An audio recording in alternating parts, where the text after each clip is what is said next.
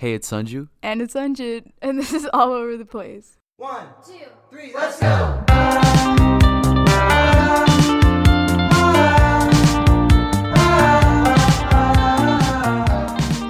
Hey guys, welcome back to our podcast. If you're new here, please be sure to check out our previous episodes, and we hope you like what we're doing and continue listening. So, for this week's episode, we want to address the concept of mental health treatment and therapy. Therapy has always been a sensitive topic and has always faced a tremendous amount of skepticism. So, today we have a very special guest to join us in today to speak about this a licensed psychotherapist, Salonia Singh. Hello, everyone. It's so great to be here, and I'm really excited to talk about this because it is so uncommon in our culture, and I want it to become more and more accessible. So excited to meet you guys and share. Yeah, Great. so let's just jump in. Um, I think one of the things that really like leaned us toward um contacting you was that you're also Indian just like us. And I like you said, like in our culture, therapy is kind of seen as a bad thing. And in general, with teenagers I know now, not many people go to therapy. So it was really cool to see, you know, another young Indian um female as a psychologist and encouraging people. I know on your website it said that you wanted to encourage everybody to go to therapy, which was so amazing to see. So, um, how often do people shun therapy because they don't believe it is effective? Like, how often do you see that? Well, you know, mostly the people that are contacting me are open to therapy, right? So, in terms of who's contacting me, everybody's experiencing an openness, but there's a little bit of caution. You know, I offer a, a phone consultation before beginning where people get to kind of express their concerns. And a lot of people share, like, oh, I've never done this, or I'm not going to tell my parents, or I'm a little nervous. You know, what does this mean? So, there is definitely a lot of caution. And overall, there's a stigma against therapy in our culture. But actually it's changing so much you know therapy is beginning to be cool and i think social media and other platforms um, you know southasiantherapist.org is this amazing organization that has um, a listed directory of all south asian therapists which makes it so much more accessible because our experience is really unique. So most of the people who are reaching out for therapy that are south asian are wanting to have that feeling of being understood that doesn't really exist you know when you're speaking to a white therapist and or a therapist of a different um, background. So it's becoming way less stigmatized because of these social media platforms because of celebrity culture and just how people are speaking out about therapy in a positive way so i've seen actually a really positive decrease in stigma but overall there's still hesitation i would say mainly in older generations so like our parents or our aunts and uncles. So it's changing quite a bit. But I think the more that we do stuff like this, like what we're doing here today, just talking about therapy and the normalcy of it and how it can be beneficial, it can help a lot. I also think that a majority of why Indian people or South Asian people are nervous to start therapy is because we're raised with certain family rules. And one of those common family rules is, you know, to not speak with anyone outside of the family about family related stressors or about problems that could be deemed negative. There's this desire to kind of keep everything looking good. So I think therapy is a very vulnerable space for many of us. And many of us have never gotten to be that vulnerable in our family system. So it makes sense why we're nervous to start therapy. But I've seen such a great shift with people loving therapy and getting so much out of it. So I think it's only going to change in a positive way from here. Yeah. I think it's definitely very true. Like the aspect of our culture where we constantly want to keep things within our family to make sure like there's a good image maintained. I think one of actually the running themes that we had in our podcast is that like how we need like a great reputation, basically. Like reputation is everything. So yeah, that that's very like relatable. Um, and Mhm. so you specifically mentioned, you know, like uh older generations are more skeptical of therapy in general. Um, would you say that as well is changing like uh not our generation but the ger- generations older than us would you say they're also becoming more uh open to therapy and obviously like they're not as influenced as stuff like social media so what would you Mhm. say might be causing a change for older generations Well, I'll give a personal example. So when I became a psychotherapist, you know, initially my family was like, why not just be a doctor if you're going to go into this field? So I was like, I don't want to cut people open. So they were initially hesitant, but then seeing the positive change that me, you know, working in this field made, they've been super supportive now. And my dad actually has a charity organization that's specifically aimed towards South Asians and representation. And he chose to have a mental health um, workshop that lasted a few days.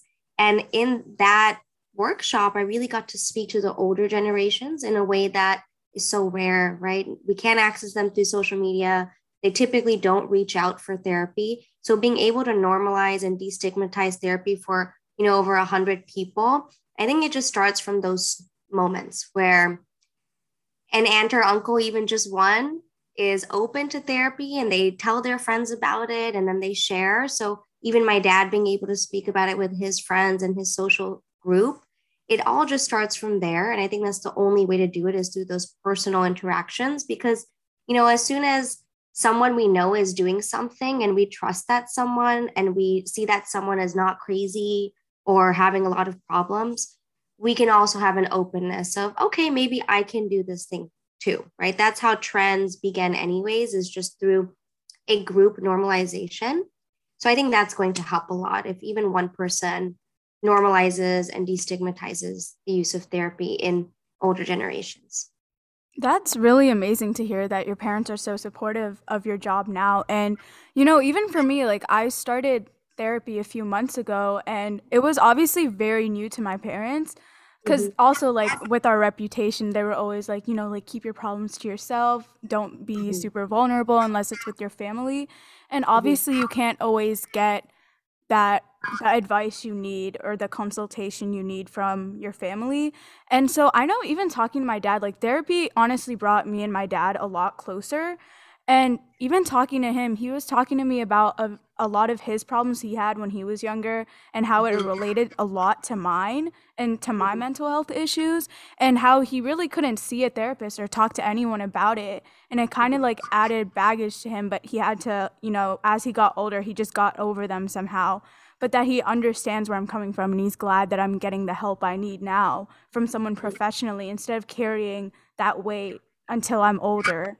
So I thought that that's why like even for me when I first started therapy, it was so hard for me to open up in general and like I would lie to my first therapist a lot, but I think after I passed that barrier and that you know that wall in my head being like oh i can't tell anybody my problems. No one actually cares it really helped me because now i'm seeing a lot of changes in my mental health and seeing that you know i can be the best version of myself that i want to be. And mm-hmm. I think like in general therapy is such a good thing for the Indian community. It just brings people together. Again, like me and my dad are so much closer now and I'm so glad that therapy was able to bring us together. And my dad is not a vulnerable person in general, so the fact that he opened up and was able to share all of that with me and connect with me meant a lot to me. Mm-hmm. That's amazing. And I see that a lot. You know, when one person in a family system, right? A family is a system of made up of parts, and we all play a role.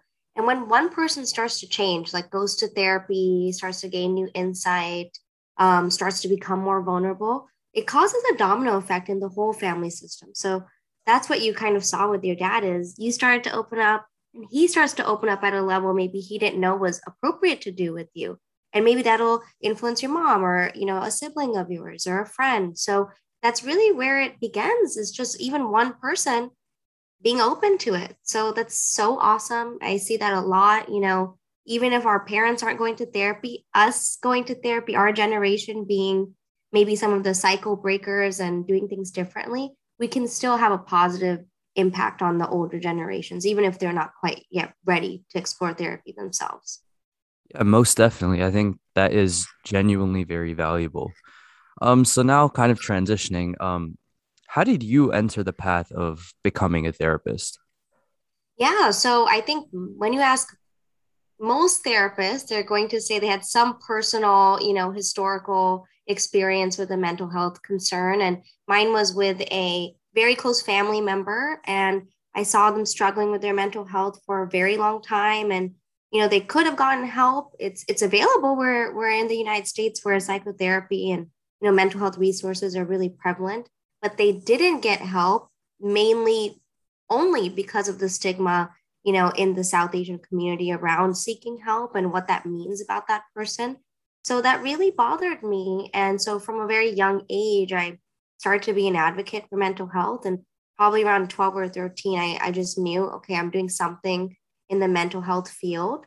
So it was never really a question for me based on that big um, momentous shift that happened when I experienced my family member going through something so hard.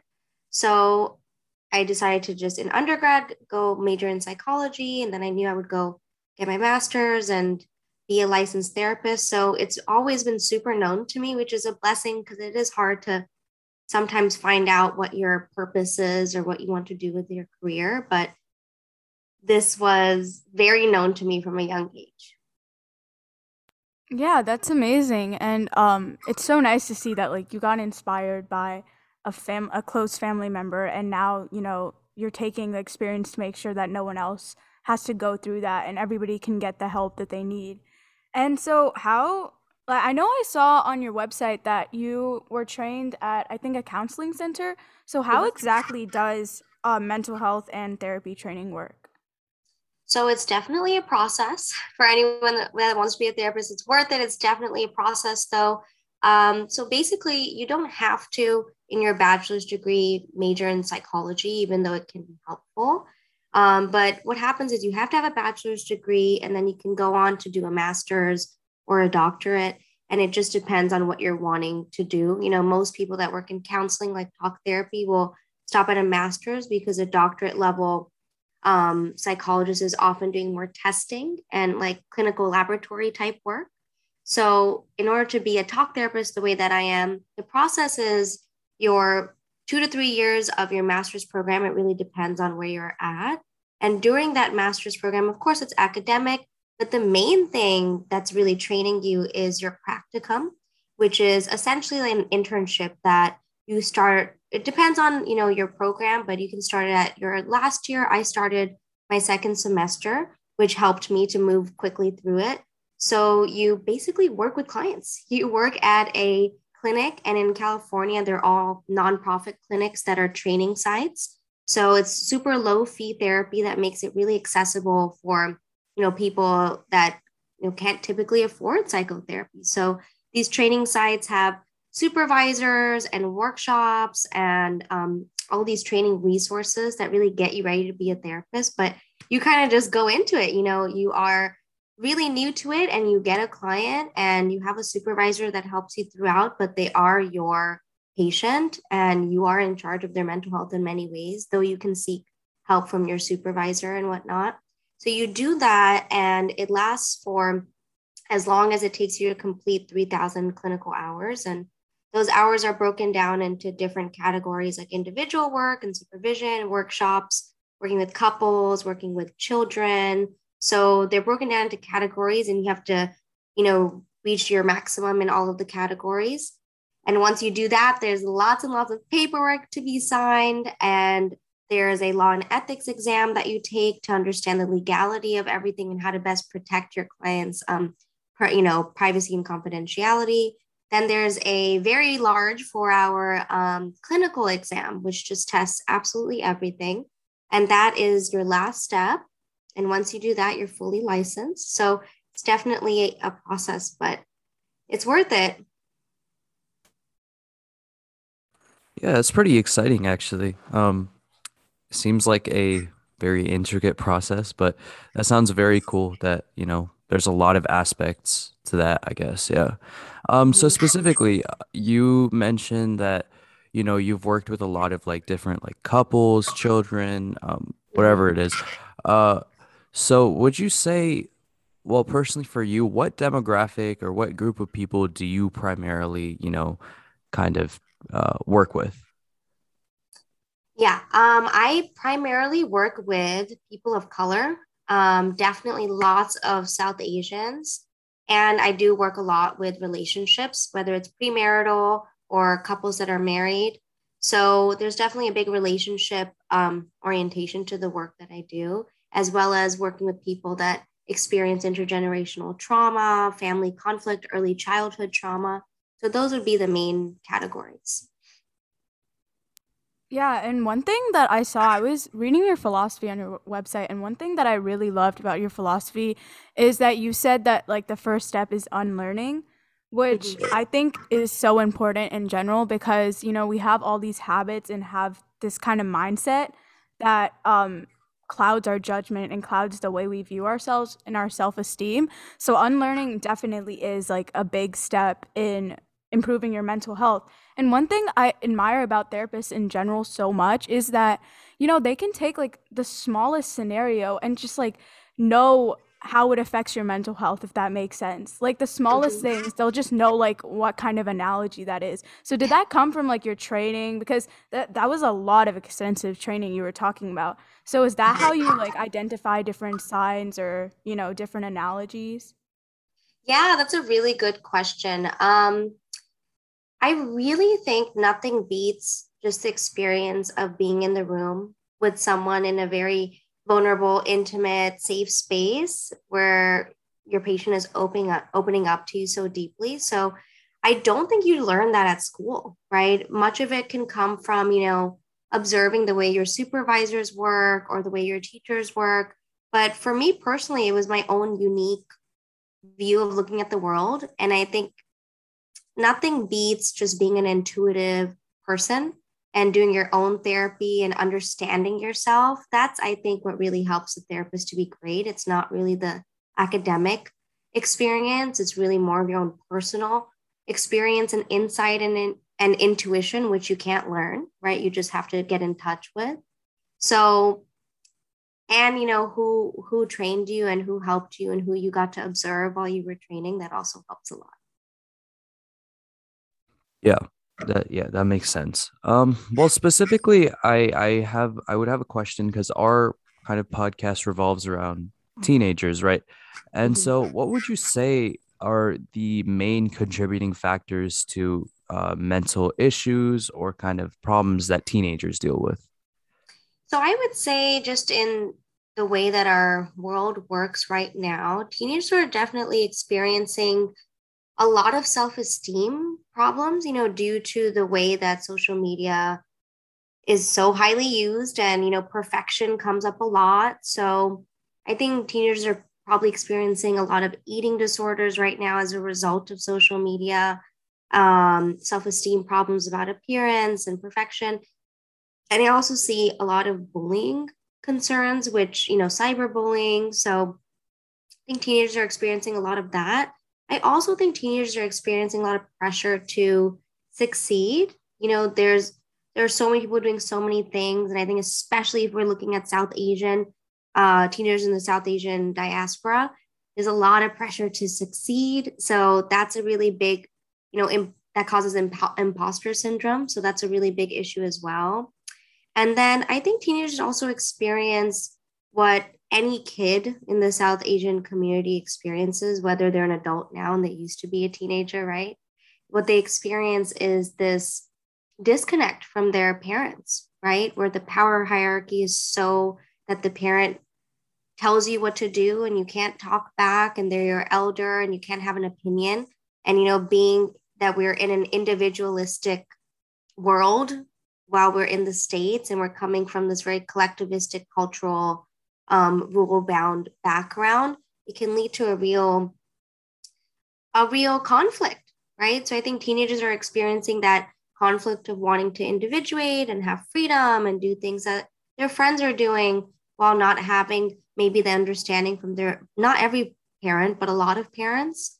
So that can lead to, you know, just feeling really shut down and feeling really locked in and like you don't have your freedoms and that can cause rebellion it can also cause depression and anxiety so lots of things teenagers are going through right now yeah, I think me and Anjan can um, relate to everything you just said because we're both in a magnet program. So basically, it's just a program that's more academically driven.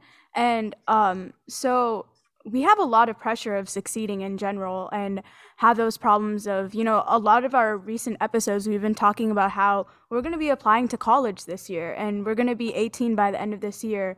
And all of that is now like coming up and it's just hit us that we're going to have all of this pressure into the beginning of senior year. So honestly, like what advice would you give to teenagers in general right now who are dealing with those issues?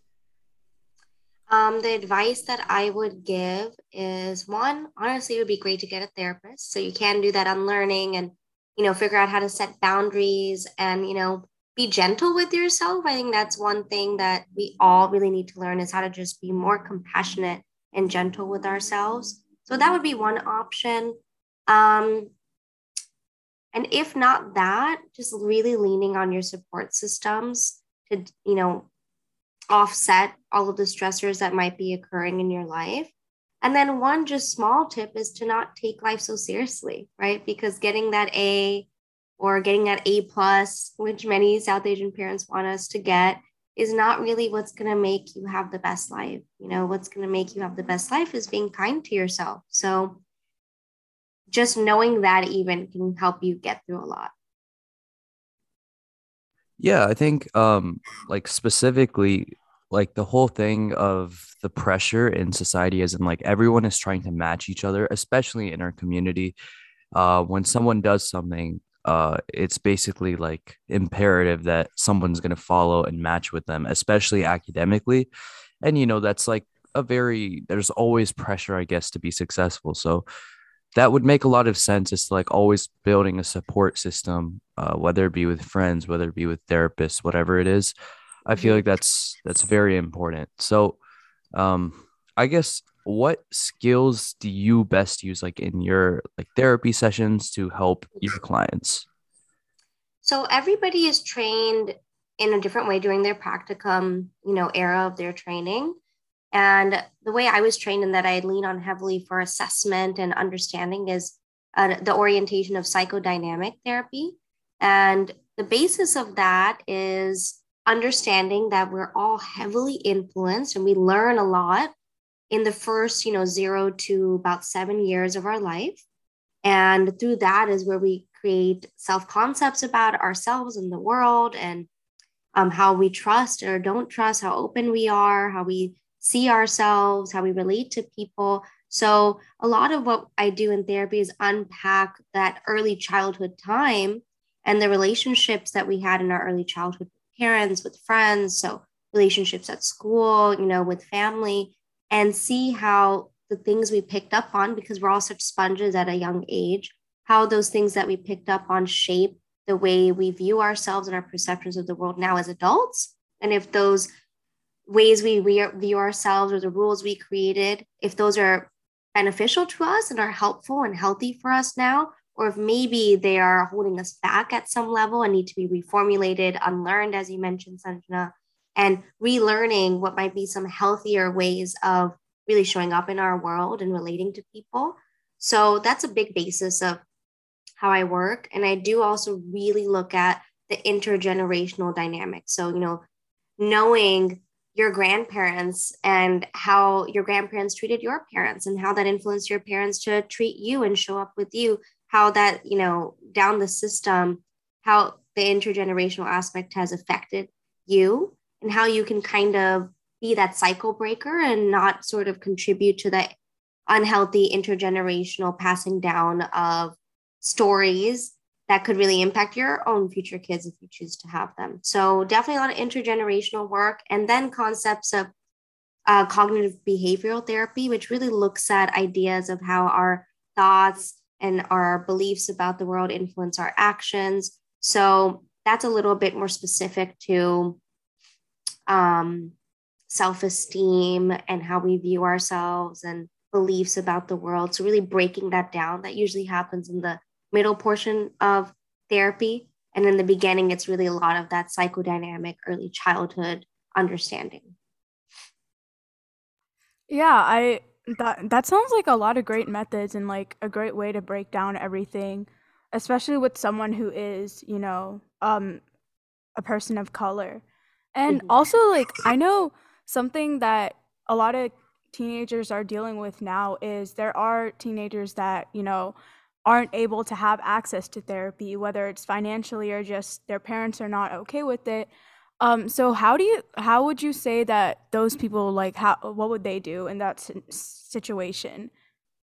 Okay, so there's actually something really great, which is that um, the Board of Behavioral Sciences decided a while ago, and that's what governs um, therapists, what we can do, that anyone older than the age of 12 that's mature and of, you know, uh, clarity of mind can consent to their own therapy. So you don't necessarily need a parent's consent to begin therapy.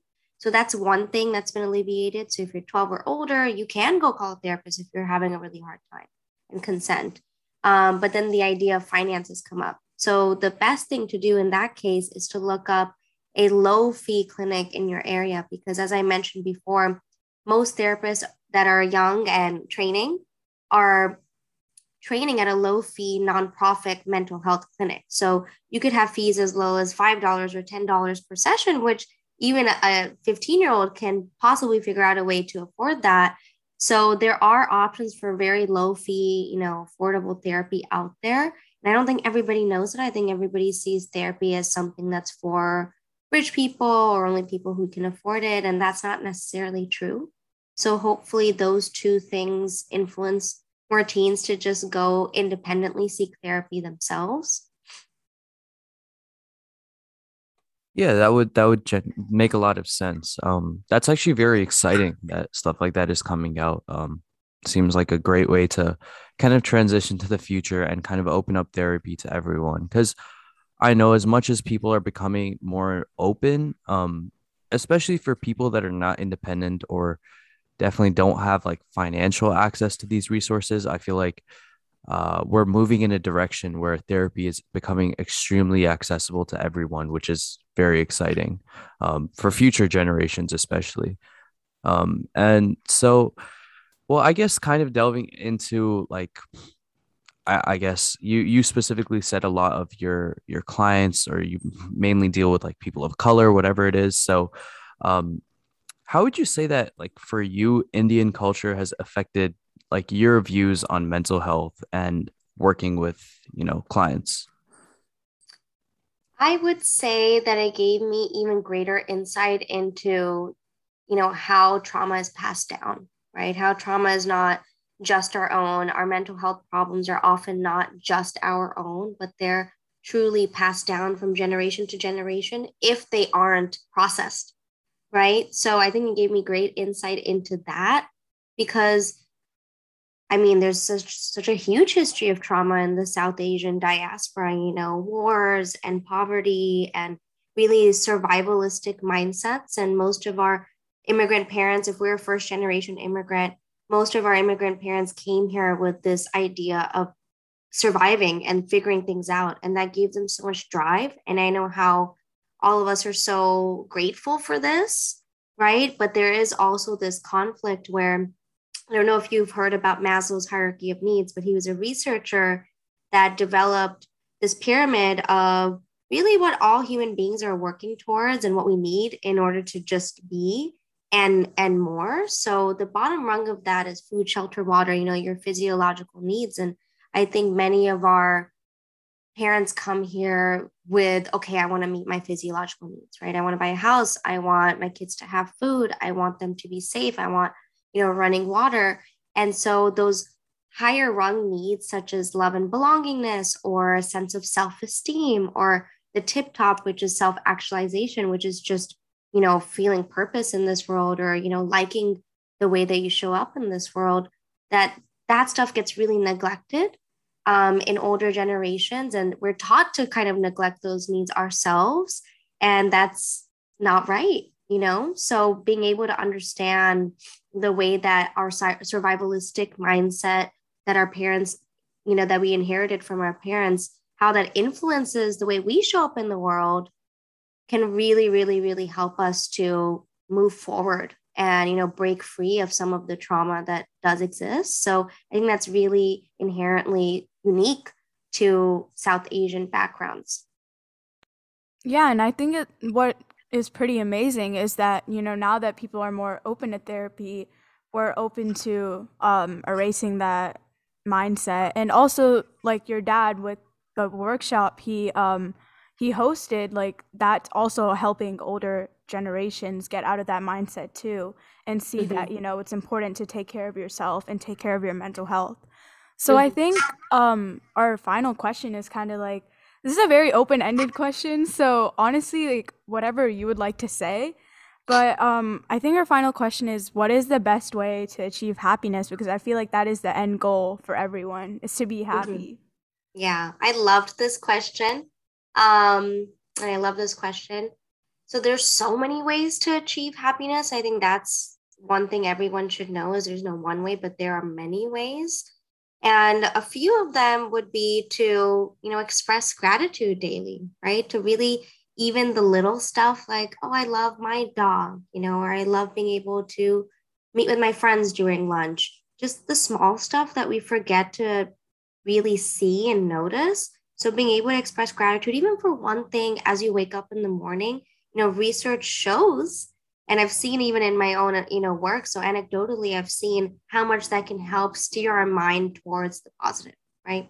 And for whatever reason our mind often does steer towards the negative and you know there's many reasons for that one being that we want to protect ourselves from things so we often will overanalyze the negative in order to feel protected in a way even though it does not necessarily help so our brain is a muscle if we can move it towards other things such as oh i really love this you know thing about my life it can help influence us to create more serotonin in our body create more dopamine and that's all simply through practicing gratitude. Um, there's also this concept by one of my favorite researchers. His name is Jonathan Adler. And it's the concept of altruism and how we as a species, you know, biologically, we're meant to be in communities. We're meant to help people. We're meant to share. So if we can get back to those biological roots of community, which has really, you know, been stalled with the pandemic by joining groups or really making sure to connect with our friends or our family members, our community, you know, it, whether it's through religion and, you know, going to the gurdwara, going to temple, going to church, you know, doing things where we are really feeling that group dynamic can also really help our mood and our mental health. And also things like charity, right? You can never go to do something for another person and then feel bad about it. I don't think that's ever happened. Anytime we do for others, we typically feel good. And that's actually like a biological phenomenon that's going on. So doing more for others can really help boost our mental health as well.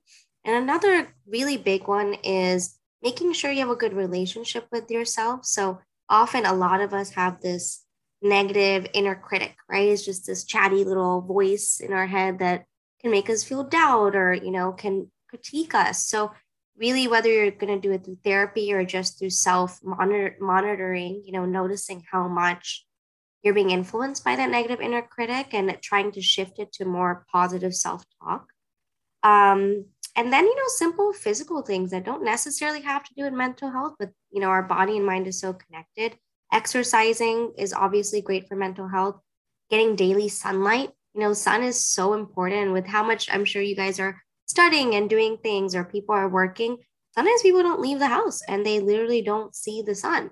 And that's actually really terrible for our bodies and our mental health as well. So, you know, taking a walk, getting sun even for 10 minutes a day can really help. And then I think having, you know, a meditation practice or a practice of being able to slow down and just check in with yourself and see how am I feeling?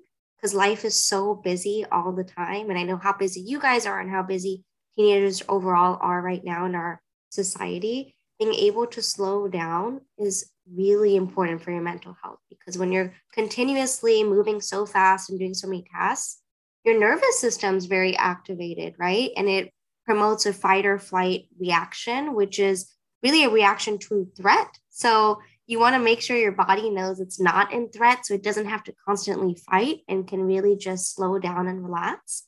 So that can help us to feel more content and happy as well. Yeah, I really like really like what you said and honestly like I am a major pessimist. So, um being able to have more optimistic thoughts is something I'm working on because even like if I get let's say all A's and then like one B, I'll be stuck up on that one B instead of, you know, being proud of myself for getting good grades on the rest of my classes. So that's definitely something I feel like everybody should work on. Like, I know everybody's, we're all our harshest critic, but at the same time, we should all be our biggest supporter, you know? And Absolutely. even, um, oh my God, wait, I'm sorry, I forgot what I was saying. But, okay.